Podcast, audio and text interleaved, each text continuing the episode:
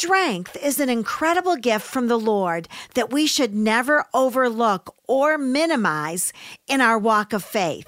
The strength that we will talk about today is not human strength, but it is divine, heavenly, and eternal strength. Do you want to know how to get this kind of strength? Well, you've come to the right place.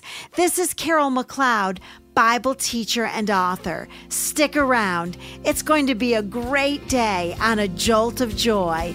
You are listening to the Charisma Podcast Network. God has given to us extraordinary, lavish, and abundant gifts to deal with our pain while we're living on planet Earth. He's given us the gift of peace, peace that passes understanding. He's given to us the gift of comfort because He's the God of all comfort and He wants us to comfort others.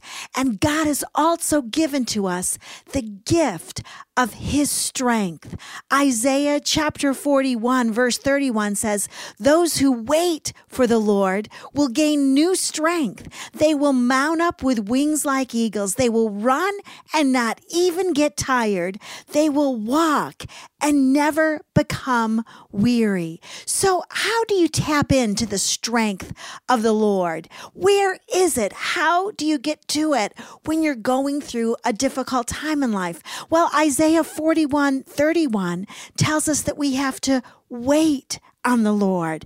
And this word wait in the Hebrew is defined as expect, look eagerly for, to hope for, or to lie in wait for. Are you eagerly expecting God to give you strength? Are you reading the word and playing worship music and having a vibrant prayer life. Because if you are, get ready for some awesome things. And I especially want to talk to those of you who are in the last decades of life here on planet Earth. Let me talk to those of you who are, let's say, 60 years old and above. When you wait for the Lord, get ready for some awesome things in life because God isn't done with you yet. These verses in Isaiah 41 leading up to those who wait on the Lord will gain new strength says this, though youths grow weary and tired and vigorous young men stumble badly, yet those who wait for the Lord. I want to speak to those of you who are 60 years old or older. Get in the starting gates and get yourself into takeoff position. Don't sit around waiting to die. Wait on God to give you strength to change the world, even when you're 80 years old. Listen, I know a woman who's 88 years old, and she just came back from a mission trip to Costa Rica with her church. This word wait that we find in Isaiah 40 31 means to hope for, to expect, but it also means more than that. It means to bind together. It means to hold fast to something. See, you need to bind your life so intimately with God that you literally have His strength. This word wait was used in Old Testament times as a gathering of waters. It was the point when two streams came together and joined forces to make a roaring, powerful river. See, when you wait on the Lord, you're going to join forces with Him. You're going to bind yourself to Him, and His strength will become your strength. You won't know where God ends and where you begin. You know, to me, one of the amazing things about God's strength is that it's not human strength that He gives to us. He gives to us divine, heavenly, and eternal strength. If all you needed was human strength, well, then Oprah, Dr. Phil, and Good Housekeeping magazine would be enough for you. But you need God's strength to be gathered inside of you. And how do you get it? Well, you get it when you wait on the Lord. Waiting is the string attached to strength. If you desire God's strength, then you will wait on the Lord. Let me ask you some questions. What do you need strength for today? Do you need strength to love a difficult spouse? to walk through sickness with joy? Do you need strength to face life with not enough money? Then ask for His strength and wait for it. And while you're waiting for it, worship, pray expectantly, and allow the Word of God to comfort you. Gift number four that God generously, lavishly, abundantly, and extravagantly gives to us is the gift of joy. Now, I want to tell you something. I went on a full out search in the Hebrew and the Greek to define this word joy for you. And one thing that I learned being an English major in college in writing a definition for a word is that grammatically, you are never to use the word itself in the definition of the word. So you can't say that the definition of the word run is run. That doesn't make any sense, does it? You cannot say that the definition of the word good is good. No, you've got to come up with other words to define the word. And in both the Hebrew definition of this Old Testament word joy and in the Greek definition of the New Testament word, do you know what I found? That theologians and scholars use the word joy itself to define the word. This is the way it's defined in Bible dictionaries joy, gladness, the joy received from a person or from an occasion. And when I read that first very surface definition, I said, no, no, you can't do that. You have to use different words to define a word. So I looked at the next definition the joy of God, joy or gladness. Oh, here we go again. Hasn't anybody taken an English course that lets you know you can't use the word itself to define the word? These were Hebrew and Greek dictionaries I was reading, and I thought that's the best they can do, so I dug a little bit deeper. The next definition I found was this joy wrought by the Holy Spirit. And I liked that a little better. At least it's giving the Holy Spirit some credit here.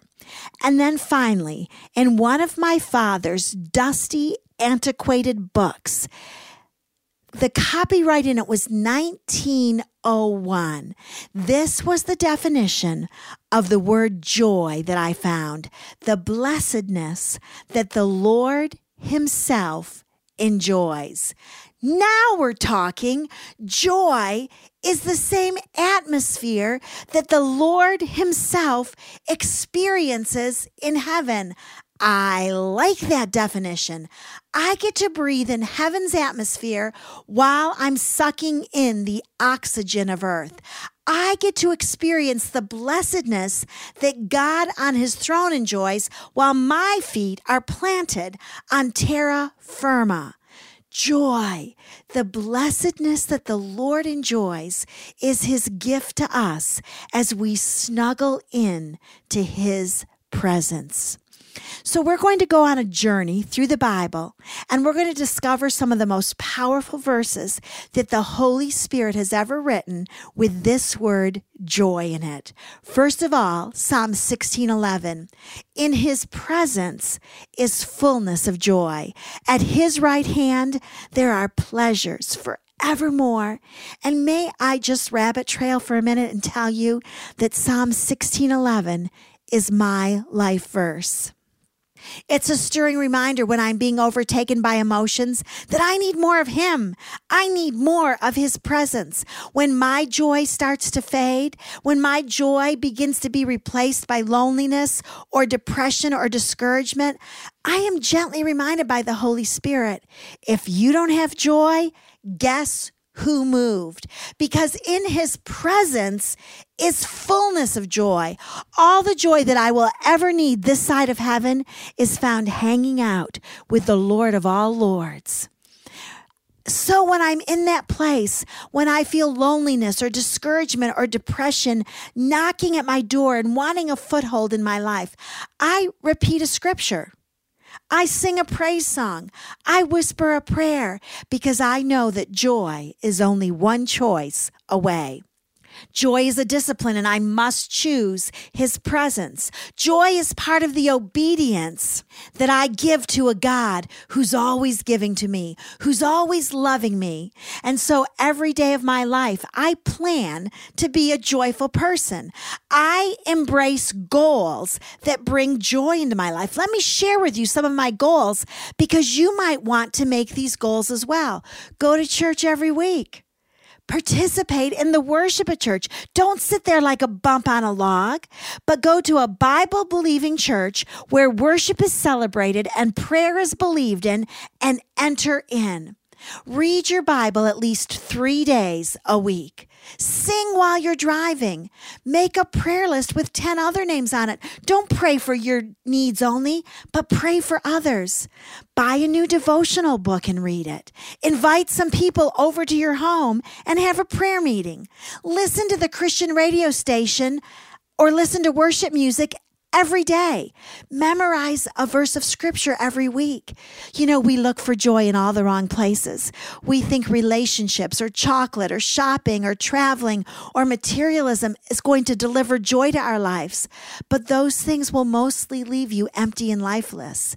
Joy fills you up and gives you an abundant life. So today with me declare, I choose joy. I choose the Lord and his presence.